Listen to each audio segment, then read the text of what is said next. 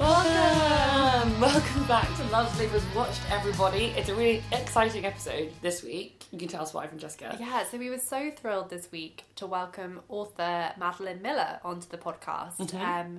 Madeline is a wonderful writer. She has a classics background, mm-hmm. and she has channeled her love of ancient mythology mm-hmm. into her novels. So she wrote the 2012 book, The Song of Achilles. And the 2018 book, Circe, which is kind of the main crux of our conversation since it's been longlisted for this year's Women's Prize, which is an amazing achievement. But also we talk about her novels in general since The Song of Achilles did also win the Orange Prize, which is the previous iteration of the Women's Prize. So it's quite a good time to be talking about these things since the Women's Prize is currently shortlisting. And Madeline Miller was in the UK from America talking about Circe. So it was a really great opportunity for us to talk to her. And we had a really good time, didn't we? Absolutely, yeah. So we met Madeline Miller in a London hotel restaurant mm-hmm. and sat down with her over a cup of coffee and tea and had this really exciting, stimulating, mm-hmm. passionate, really fun chat, basically, about all the themes of her two novels mm-hmm. and other kind of wider themes, like mm-hmm. spanning, you know, women's literature, the, you know, the whole connotations of what does women's literature even mean, how she reinterprets classics for a modern audience, and a whole lot of other stuff that you will listen to now. Yeah. So it's not very much of our voices this time, it's actually mostly Madeline's, so should we get on with it? Yeah, let's do it.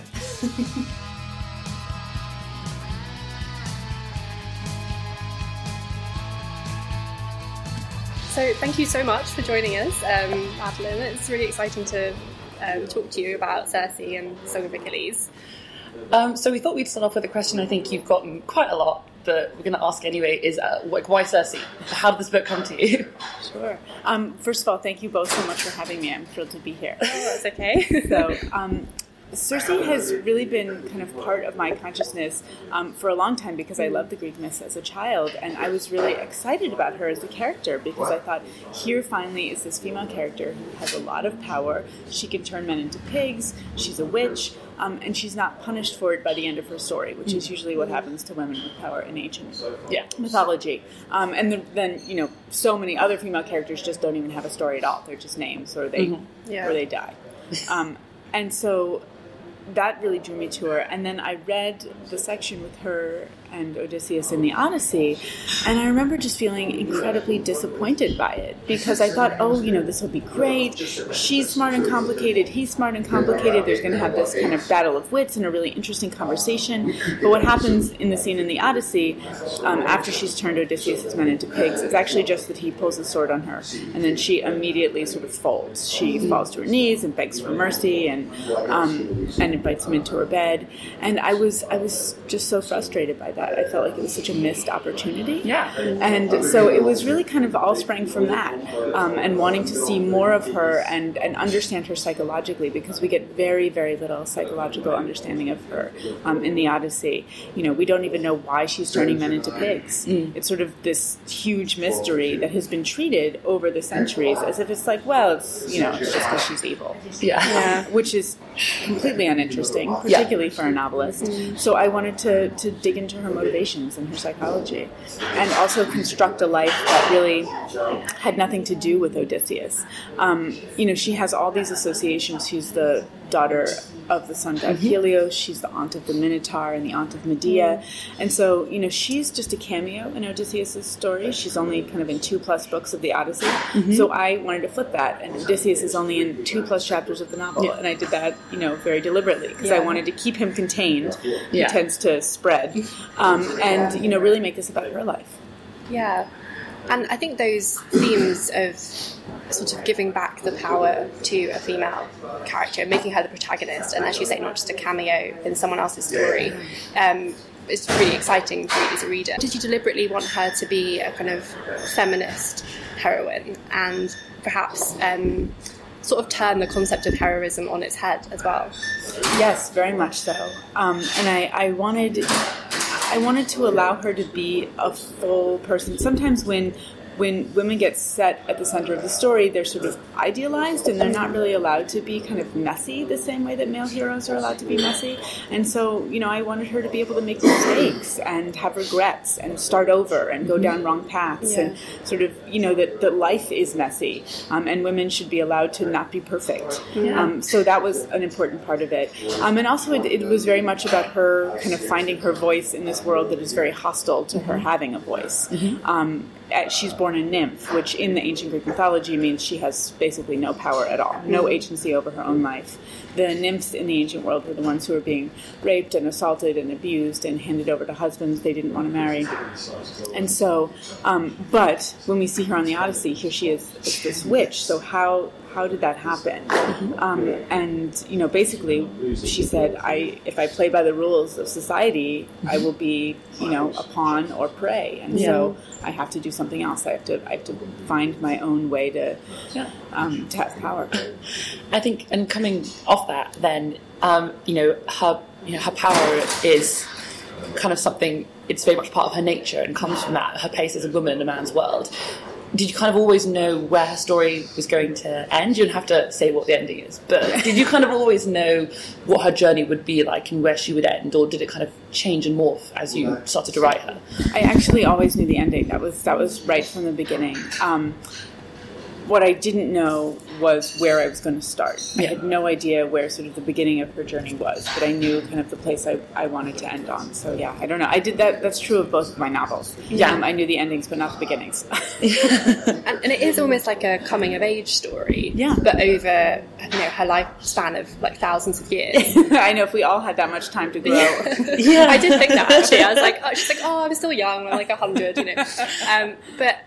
that's an example of kind of bringing this sort of like otherworldly, you know, more ancient mythological element of her character into the story. But also she does have these like very modern values, and I think that's kind of quite juxtaposed quite well, very effectively in the book. How did you sort of draw upon the ancient aspect and bring a kind of more modern perspective into the story? Well, for me, it all kind of started with the gods and thinking about what the gods are like in Greek mythology, and the answer is terrible. You know, they're extremely cruel and petty, self-involved, you know, they're constantly getting angry and holding grudges, and they really show very little empathy or mercy at all. Yeah. And so I was thinking, well, what would it be like to be born into a family like that? You know, and those are the people around you, and to feel alienated from that, but not really to understand that there's something else in the world. And so part of her journey, I wanted to be this journey from that to something else. Yeah. But she doesn't really know what. And I sort of wanted her journey actually to mirror Odysseus's journey a little bit, that he's yearning for home and she is also yearning for home, but her home is not a place. It's sort of something she has to invent for herself. Mm-hmm. But Homer gives this really interesting detail about her where he describes her as the dread goddess who speaks like a human. And so that also kind of gave me that first feeling, is if you were a goddess who spoke like a mortal, living among gods, you would be an outcast. Yeah. And so I was sort of, I'm always trying to draw from little hints in Homer, little things in the ancient world, and then kind of put it into that context. But for me, empathy is the greatest human virtue, and also the great work of literature and art, and you know, allowing us to live in someone else's life. And so, you know, she is a person born with the capacity for empathy in a family that has no capacity for that. Yeah. And so that humanity, that very human story, I think a lot of people can identify with feeling alienated from their family, or feeling, you know, in some ways it's almost like we're born on islands, and, you know, our family is the island, and it's everything we know. And then at some point we get on a ship and we sail away, and we can look back at our family, our island, and realize that it's maybe kind of strange. Hopefully not as strange as Circe's family, but very, very, you know, different or quirky, or these things are bad or these things are good. And you start seeing everyone else's families, you know, in the world, and how they behave. And so that process of moving away from home and sort of disengaging from your family and defining who you are, I feel like that's a very timeless journey. And so it felt easy to... It felt like it was already there. I didn't really feel like I had to do anything to kind of force it in. Yeah. So that was such a great beginning to our conversation. I feel like the minute Madeline started speaking, we were both like so enthralled by everything she had to say. And it's just so exciting, as we said, to get to speak to the author of a book that you've read and that you feel passionately about, as we both do. We said the exact same thing in our episode about Evan Morgan, the last one, where it just gave us an extra entry into the book to be talking to its author, its creator. And Madeline is so well versed in the reasons why she writes, and her questions are so eloquently answered that I definitely felt, and will continue to feel, as you'll see in the rest of the interview, that I was just sitting there being like, yes, I agree. I would listen to your answers forever. Yes, great. Yeah, I agree. I think, as we said earlier, it was just really stimulating to be sitting there listening to her discuss these themes. Yeah. And, you know, we had our questions that we'd prepared, but we both were, you know, so excited to speak to her that we wanted to talk to her about all these other things, some of which we did speak to her about, and it was just a really great experience, I think, all round. Yeah, absolutely. So in the next part, we continue to kind of talk about the kind of themes coming out of Circe, as well as a bit more about her other books and about her ideas about the Women's Prize in general. And it was all really illuminating. And you'll hear the bit where I got really fangirly about Patroclus and the Song of Achilles, and I had to sort of like wind myself back in. Like if you think this little segue has been very fangirly, then just wait till you hear that. Just wait till you hear the rest of it. And we even got a sneak peek into what Madeline is actually working on at the moment and where she sees some of her writing going in the future. So yeah, let's, without further ado, let's continue with the interview.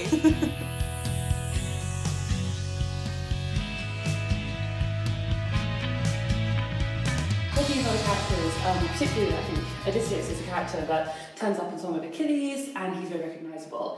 And there are other characters too, like Daedalus, Athena, Medea, Minotaur, all that kind of thing. Did you know if you want to include any certain people, and were there certain people you want to sort of change their portrayal of quite deliberately? Very much, and I love working with all the different versions, because, you know, all of these characters have been evolving for hundreds of years, thousands of years, as people have done their own takes on them. So I was excited to work with Odysseus, of course, who has such a rich history of interpretation. And I was really excited to work with Daedalus as well. He was a character that I really enjoyed. And actually, I didn't expect him to end up being such a large part of the novel. Sometimes novelists say the character surprised me. That was true of Daedalus. And, you know, I think he ultimately felt like he was becoming more and more important to Circe's story, that she's this goddess who's almost human, and he's this human who has godlike powers. And so they're sort of right next to each other. And he believes in craft and working with your hands the way she does. You know, they both have a vocation. And he's really the first person she's met who has that. And so, you know, he plays a really important role in her life, because she finally has someone who can understand that part of her. So that was fun to think about. I also really enjoyed working with many of the women of the story. You know, because a lot of these other female characters have been very flattened in portraits, or they have just been left out entirely. So Circe's sister, Pasiphae, the mother of the Minotaur, who is a very intense person, or at least I imagined you would have to be an intense person to be the mother of the Minotaur. But there's very, very little about her. You know, most of the focus in her story is on her husband Minos, or her children, particularly Ariadne. And so it was great to do this, you know, to think of her as a sister, as Circe's sister, and what was it like to grow up with the two of them. And I very much wanted her character to evolve and to sort of have... Circe initially is very negative about her sister, and her sister ends up doing some fairly extreme things. But I think Circe comes to understand that her sister is actually also struggling with a lot of the things that she is. She's just taken a different path. And that Circe has... been able to have this independence because she is alone, because she lives on an island. And Pasiphae is trying to live in the world and have power as a woman. And basically the only way to do that is to be a villain. And so that's sort of how she has to go. And then, of course, there's a little bit of a spoiler, but working with Penelope was amazing. I love that, you know, I think Homer shows her as even more intelligent than her extremely intelligent husband, Odysseus. And just she's, you know, she's so psychologically underwritten. I mean, I don't mean to be criticizing Homer. Homer is not trying to give us the psychology of these characters. I think he implies it, but he's not really connecting the dots. He's not giving us sort of the internal monologue, the Hamlet soliloquy version of any of these characters. So, but I think that really shows through with the women. We see, you know, Penelope is literally veiled the first time we meet her in the Odyssey, and so much of her character is really veiled. And so I wanted to explore her, and explore her in the context of, you know, also of Circe. These are two women who have survived a lot in their life, and they've survived it with their wits, and so I thought it would be interesting to juxtapose them. Yeah, absolutely. Penelope definitely, not to spoil anything, but she turns up in a way that I did not expect. Yeah. And it's really cool as well to be surprised by a story that you kind of already know quite a lot. Yeah, I think that's true, and I really enjoyed how... So when Circe is exiled to the island, and there's several chapters where she's on her own, which are quite gratifying to read after she's been in this, you know, unpleasant environment of the court. But you then have lots of characters do appear and interact with her, so it means there's lots of different kinds of relationships in the story. So you've got familial relationships, you've got sexual relationships and romantic relationships, and in all of those relationships quite complicated, like, you know, even... the men who Circe seems to fall in love with, like, it's all, they're always flawed, and there's always multiple layers to those relationships. So how did you kind of approach those different aspects of Circe's life? Well, I think for her whole life, Circe is really searching for friendship and for companionship and for equal relationships, for someone who will respect her for who she is. And one of the things so Penelope ends up playing an important role in that. But one of the things that I was interested in also is how, if you are a woman in an extremely misogynist society, in a society where women are totally constricted and disrespected and treated as objects, is it possible to have a positive relationship with a man? Is it possible for men to treat you, you know, as sort of an independent being with your own wishes and your own desires, or are you always going to be seen as an object? Or are you always going to be, you know, something that is used? And so I think she's trying to figure that out. And the answer for a lot of the men in her life is no, she can't have that kind of relationship. But she has to kind of learn that and figure that out. In my imagination, she's straight, and so, you know, she's sort of thinking, well, do I just need to be by myself? Is this even possible? But the truth is that outliers have, you know, existed, that there have always been people, men and women both, who are kind of pushing against society's norms. And, you know, I think Patroclus actually is a great example of that in the Iliad, that we hear of him, you know, he's described as being always gentle and kind to everyone, which are, you know, frankly shocking descriptions for an ancient Greek hero. You know, usually is savage and strong and brave and good in battle and sacking cities and all that kind of stuff. But so he himself is an outlier. And so eventually she does find some people who, like her, are kind of outliers and who are willing to look at the world around them and sort of forge their own path and reject things that they're being told they need to do. Yeah. So what's kind of been the most... You've been kind of touring Circe for this paperback release and then a bit hardback release stuff as well last year. What's been the kind of most memorable or the best reaction to the book for you that you can bring out of your head?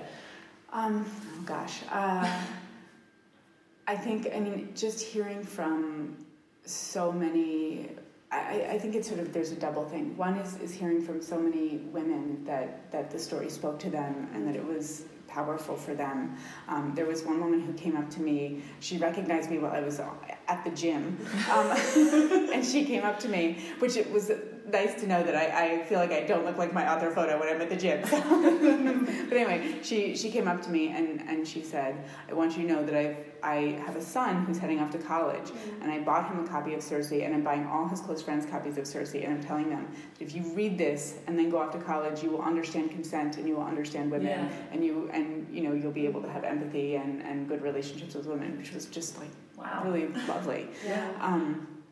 And then the other thing that has been wonderful is hearing from male readers who are saying, you know, both I really identified with Circe, which I'd love to hear, and also, you know, thank you, I feel like I learned something. And so both of those have just been so moving and gratifying to me.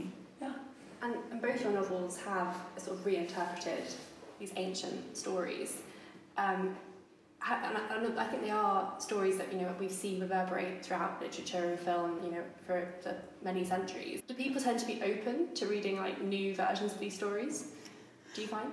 They do. I didn't think they would at first. When I was working on Song of Achilles, I kept it completely secret. Right. I didn't want any... I was afraid my classics friends and my classics mentors would be angry at me. But the truth is that this tradition of retellings is as old as Homer himself. That, you know, this is what, honestly, you know, the ancient tragedies, so many of them are just retelling these same stories. And, you know, Virgil is doing the same thing. And, you know, Ovid as well, and Shakespeare, and Derek Walcott, and Margaret Atwood, that we have this unbroken line of retellings. And so I really shouldn't have worried, because I think that is totally part of the tradition. Yeah. And that these stories, you know, live because we all just keep retelling them and finding new things in them and listening to new voices.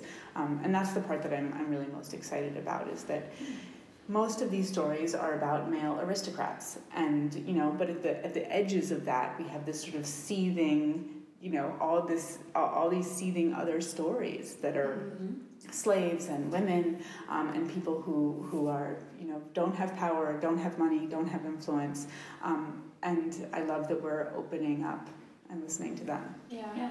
I think actually that time takes me on to talking just a little bit about the Song of Achilles and Patroclus, because that was the one I first read.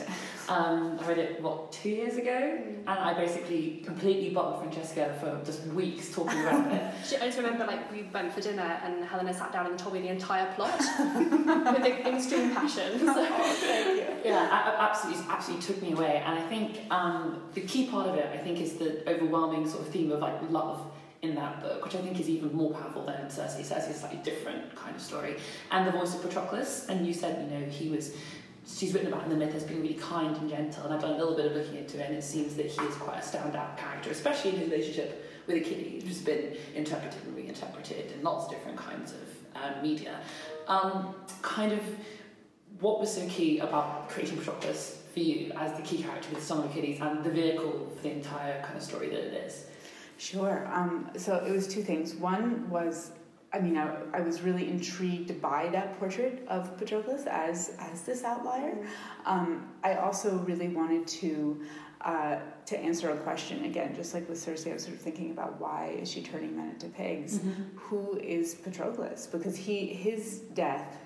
Sorry if that's a spoiler for listeners. But his death in the Iliad is the turning point of the Iliad's entire plot. It is the linchpin on which the Iliad moves. Yeah. And, you know, up till that point, Achilles is angry at the other Greeks, and he said, I'm not going to fight anymore until Agamemnon personally apologizes, and the only thing that matters to me is my reputation.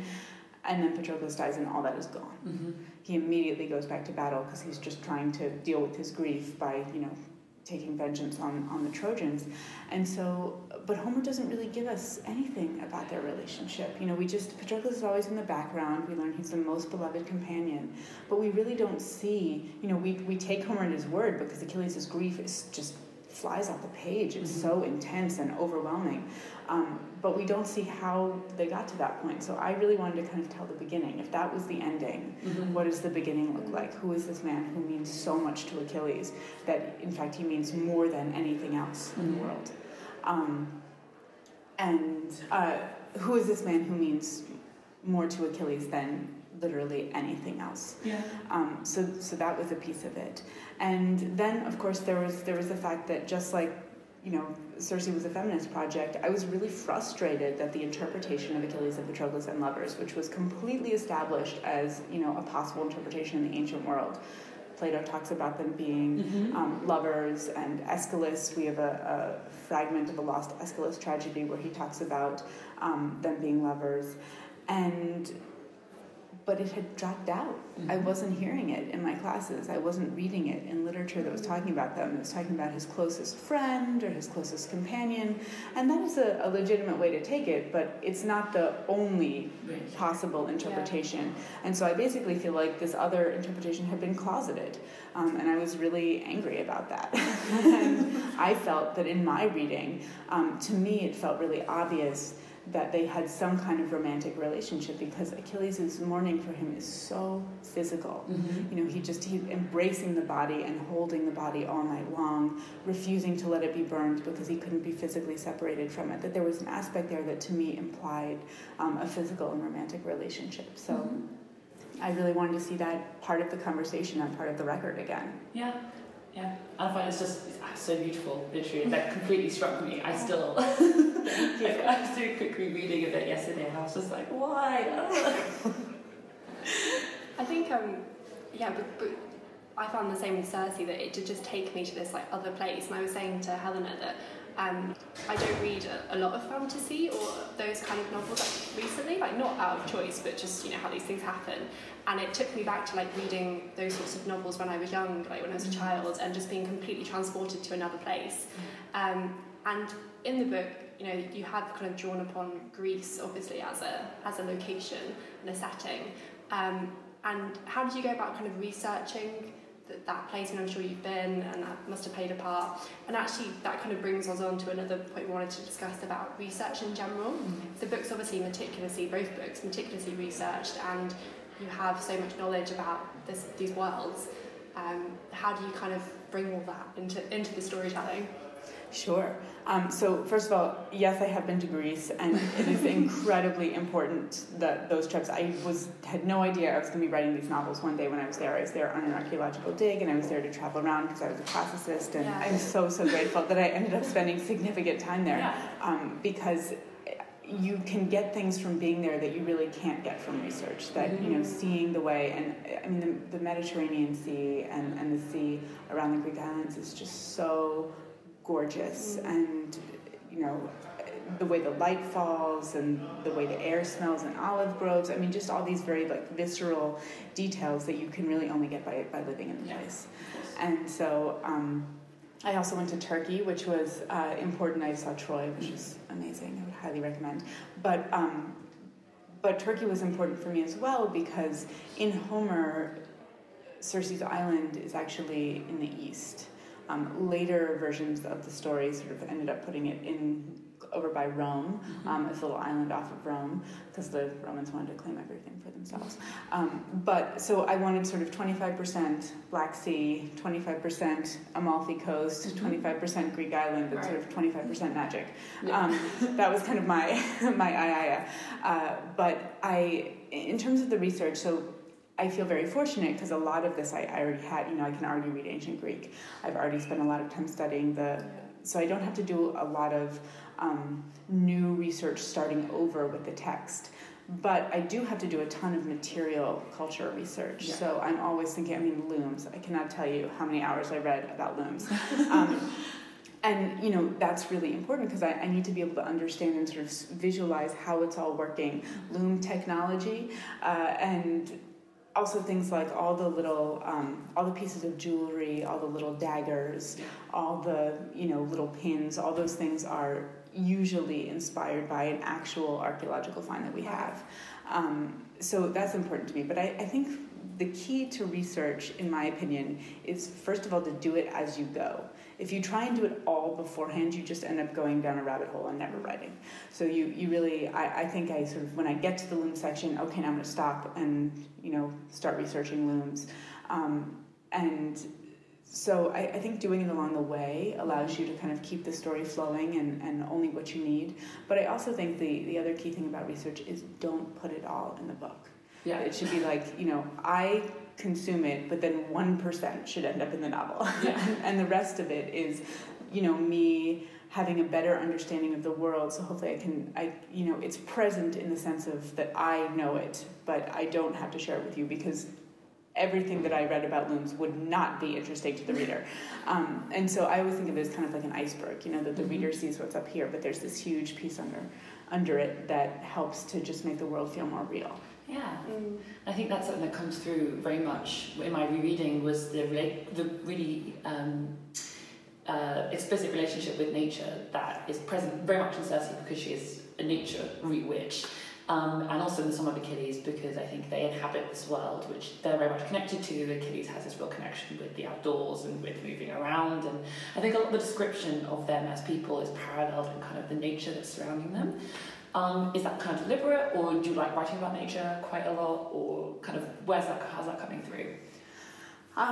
That's a really good question. I mean, I wanted very much, they are both very outdoor people. And so, particularly Circe, who, you know, I wanted her as a witch who is constantly working with the natural world to really just be steeped in it and to have such a strong relationship with nature. I have always loved physic gardens, and so that was really fun to sort of bring this knowledge that I had no idea would ever play into one of my novels into the book, and just to really think about how does she interact with her surroundings, what are the actual plants, how do they look, you know, how do they look, how would they feel like, because for her, she was born in these halls, you know, that are all made of obsidian stone, and she never saw anything natural. And so being out in the natural world is just this deep joy and source of connection for her. Yeah. And you touched upon like her doing her spells and sort of witchcraft element of the story. And the kind of concept of the witch is an idea that we see in a lot of literature for hundreds, thousands of years. How did you kind of interpret and approach the idea of Circe as a witch? Like, for example, it's something she has to kind of learn. There's a natural element to it, but there's also a process of study, almost, of experimenting. Yeah, well, for me, witchcraft feels just like any art or any craft. That's something that does take work. It's very different from divine power that she grew up with and that she grew up seeing. You know, Zeus and Helios can just sort of shazam, and something happens. But witchcraft is about knowledge and study, and most importantly, practice. You know, trying something and it doesn't work, and trying something again and it doesn't work. And I didn't intend those sections to reflect my writing process, but I realized by the last draft that they really did. Yeah. But I think it's because any sort of craft or art takes that kind of work, and you have to really be willing to fail and to try again. And that's something that Circe has that is very different from all the other gods, that they're not really willing to fail. Yeah. And to try again. It's something she shares with humanity. Yeah. You know, that's another great thing that humans are able to do. And thinking about witchcraft, I also, you know, I loved thinking about transformation, that she's this goddess of transformation, and so she is transforming herself as well as other people around her. Yeah. And as a witch, I mean, I think I wanted her to be this, which is a word that we throw at women who have more power than we want them to have. That's a word that we use to say, to sort of take women down who we think are, you know, out of control in terms of their power. And so I wanted to honor that as well, that there's a real fear about Circe, and you can see it in the Odyssey. She is this incarnation of male anxiety about female power. Yeah. And so I love that. I wanted to honor sort of that you know, that she is an incredibly powerful being, or she becomes one eventually. But it's through work, and it's through attention and focus and artistry and craft. You know, I wanted lots of times. I don't read a lot of books where women have vocations. You know, where they have something that they're really passionate about that they do, and that felt important to me.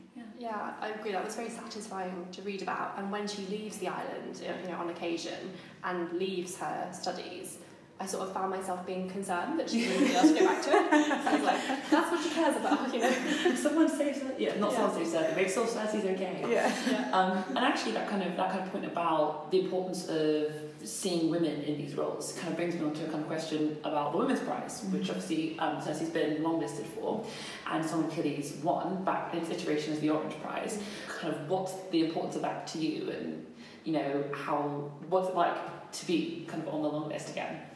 Well, it's such an honor. It was a life-changing experience winning the Orange Prize, and I am so thrilled to be in the company of so many powerful women writers, and to see all these different stories and all this art that they have made, and it's just a huge honor for me. And I think it's so important what the Women's Prize is doing, and I love how their emphasis is on, you know, these are brilliant books written by women for everyone, because I think oftentimes sort of women's fiction, I don't know if this happens as much here, but this happens in the US, that, you know, Wikipedia has sort of American writers and then American female writers. Not integrated. And I think that's been changed now. But for a long time, that was the case, and it was so sort of frustrating that, you know, when a man writes something, it's supposed to be for everyone, and when a woman writes something, it's only for women. Yeah. And I think that the Women's Prize is really working to change that and to bring awareness to all kinds of different mm-hmm. stories. So I've written by women, which I love. And I think it's so interesting that there are all these retellings coming up, particularly written by women. And I think it's, you know, there are so many reasons why that might be, but I think two are, I grew up with these stories, and I grew up loving them, but I also grew up angry with them. You know, I grew up frustrated and sort of feeling passionately like, why are the women so flat? Why are the women all being treated as victims? Mm-hmm. You know, why don't they really have, you know, why are they so cliched and stereotyped and, you know, seen as villains or seen as these pathetic, you know, lovelorn creatures? Why don't they have a life? Mm-hmm. And sort of wanting to talk back to this material that I love but allow women to have a fully three-dimensional form. So I think that's a piece of it is that you know, we're kind of reclaiming these texts that we love and mm-hmm. expanding the boundaries. And I think the other thing is just that as women, we're keenly aware of all the ways that these texts do, you know, treat women and the way things like sexual assault is overlooked. Mm-hmm. And, you know, women being made into sex slaves. And, you know, one of the things that is always disturbing to me is to look at all the various translations over the years of, you know, certain scenes in Ovid, which are rapes. Mm. But have, you know, either that's being really soft-pedaled, either the translator is clearly trying to kind of make us not see that, or doesn't see it, just doesn't see it. It doesn't. The translator obviously didn't think it was a rape, even though it's very clear that it is. Yeah. And, you know, just little moments, like I can remember sitting in a classroom at one point translating Ovid, and it's, you know, one of the classic sections in the Metamorphoses where, you know, a god is chasing a nymph who's running away, and she's panicking and terrified, and so she's like flushed and her hair gets all loose because she's running so quickly, and the god is like, oh, she looks so attractive, she looks so much more attractive. It's like, oh, what a repulsive idea. And, you know, we're all just discussing like the meter and sort of that feeling of like, does anybody see that this is completely unacceptable? Mm-hmm. You know, and then I think oftentimes people feel so protective of these texts that they don't want to sort of acknowledge it. But I think it honors the original text to talk about it. Mm-hmm. You know, to say this is really here. Yeah. We have to acknowledge it. It's important to acknowledge it. And if we pretend it's not there, then we're not really reading the real text. Yeah. Yeah. Yeah, and I think that definitely goes back to what you were saying about the Women's Prize being, recognising books that do take women's stories and women's perspective into focus and shine a light.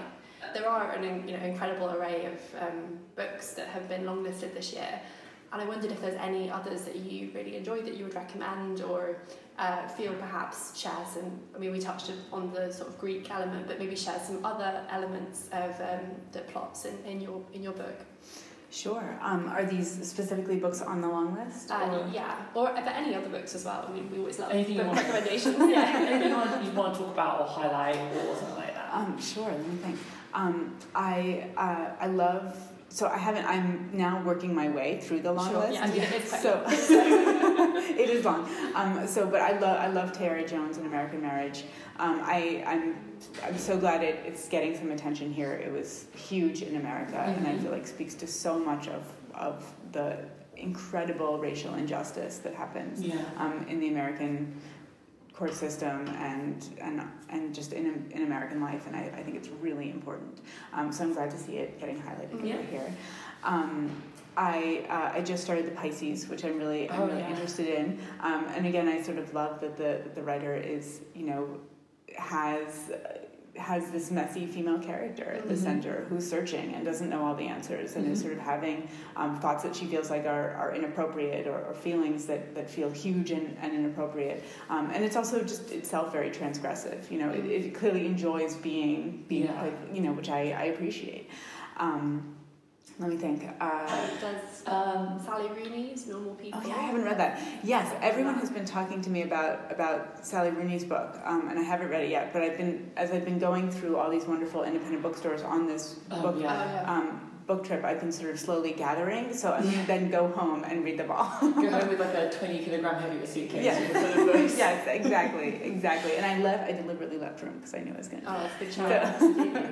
And aside from the Women's Prize list, is there anything that you've kind of read lately, or anything that, The Song of Achilles sticks with me, and I tend to, if anyone ever asks me what my favourite book is, I'm always like, The Song of Achilles, read it. But is there anything for you that you want to highlight or talk about? That's recent or something that's really stuck with you in terms of in the book world? Yes, I don't know if it came out over here or how big it may have been. I loved Min-Jin Lee's Pachinko. That was such a brilliant novel, and it was one of those books that I thought, oh my god, I'm probably not going to like this, because on the back it sort of describes as 3 generations of family, which I sometimes avoid those books. I feel guilty saying that, but enough people told me that this is amazing. You need to read it, And so I started reading it. I was completely hooked. Mm-hmm. It was something I knew nothing about. The lives of Koreans transplanted to Japan. And there's so many things there about women, mm-hmm. and poverty and being immigrants and being refugees, and it's but all brilliantly told through these incredible characters. Mm-hmm. So I loved that. I always think about when I'm thinking about sort of women and women's stories, I always really appreciate Elizabeth von Arnim's Vera, mm-hmm. Which I think it's kind of fallen off the radar a little bit, but it's this incredibly chilling story of, it has a little bit in common with Rebecca, but it's a story of domestic abuse and gaslighting, mm-hmm. kind of way before that was really getting talked about. And it's actually inspired a little bit by, I think, her own marriage, which she was able to extricate herself from, thank goodness. But it's amazing to see that women writers have been trying to tell these stories for a long time. So I like to say, I'm always amazed with how incredibly modern it feels, even though it's, not written in our contemporary world. I love Hilary Mantel. Yeah. I feel like she just gives so much complexity to women and men's stories. Yeah. She's one of my favorite writers. Let me think who else. And Lily King. I don't know if she's over here. I read Euphoria. Oh yes, Euphoria. Yeah. I love her writing. I read that in the US though. I'm not sure if it was as talked about here, but I thought that was an incredible book. Yes, and so she sort of takes the life of Margaret Mead, mm. And the early anthropologist, and this is a fictionalized version, so a bunch of stuff happens that didn't actually happen to Margaret Mead, but this idea of a woman in a very man's field and how she's constantly struggling with people sort of trying to control her ideas, and not just a woman, but a prodigy. Just a prodigy in the field in general among both women and men, and the resentment that gets, put on her was fascinating. But all of Lily King's work, I love Father of the Rain, mm-hmm. which is sort of a daughter struggling to come to terms with her father, and her work is it's wonderful. Yeah. And as an author, how does the role of reading kind of play into your work? When you're writing your books, do you sort of not read as much during that time because you don't perhaps, I don't know, how does it kind of all work together? I never read contemporary novels about whatever classical subject I'm writing about, mm-hmm. while I'm writing about it. Right. Yeah. So there are these amazing Margaret Atwood poems about Circe. There's a fabulous Eudora Welty piece about Circe. I didn't read any of it. Yeah. I waited until I had finished the book, and now I've read them, and they're great. Yeah. But because I really don't want it makes me anxious. I don't want to be taking things or feeling like I can't talk about something. Mm-hmm. So I just try and there's an X out that happens. But I love to read. In general, anything that's not that, I'm constantly reading. Mm-hmm. I mean, I read when I walk, I read at the gym, I read every spare moment. I have 2 young children, so I don't have those long Sunday afternoons now reading. Yeah. But I read absolutely every possible moment that I can, and hearing other writers telling stories and just seeing the way they use words is always an incredible inspiration, mm-hmm. for me. And I think that is the first piece of advice when people say, how can I be a better writer? Read. Yeah, that makes sense. And, again, you probably ask this question a lot, and you have lots of things on the go, I assume, but, what projects Can you tell us about that you're working on next? Sure. I just finished a short story based on Pandora, mm-hmm. Which was that was how I dealt with, it was my personal exorcism of the Brett Kavanaugh hearings, right. But which were, I don't know how much they filtered over, there was a horror show in America. Yeah. Ongoing horror show. Yes, ongoing horror show. So that was wonderful. I really enjoyed digging into her story, and there's so much about her story. You know, this idea of sort of the woman who has this thing she's not allowed to open and not allowed to look at. Yeah. And if she does, she'll ruin everything. Mm-hmm. I am really inspired by The Tempest. The other thing I do is I direct Shakespeare plays, and I have this whole background in theater that has been incredibly important to me in terms of teaching me how to tell stories. Mm-hmm. And so thinking about The Tempest. And then the final thing is the Aeneid. I love the Aeneid. I would love mm-hmm. to work in its world. It has some really interesting female characters. So I don't know whether The Tempest or Aeneid is going to come first, but yeah, I think I'd be really excited to read your take on The Tempest, and particularly because actually the island sort of element in Circe is quite similar. I felt like the island kind of having its own forces on the go and power over the characters. And I guess it's a similar form of magic, but it's more like Shakespearean, not Renaissance, but early Renaissance kind of magic compared to the ancient Greek stuff, which I think is going to be slightly different. Right? Yeah.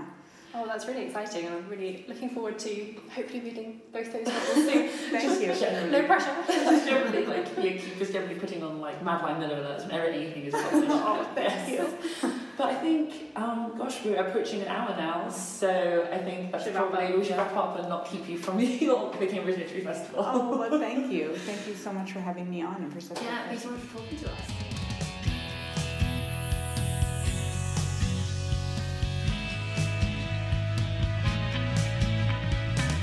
So thank you so much to Madeline Miller for taking the time out of her busy schedule while she was over in the UK to chat to us about her work and her inspiration and everything in between. It was such a great chat, and we were both so excited and inspired. We literally left that conversation buzzing, so happy. Yeah, we definitely were.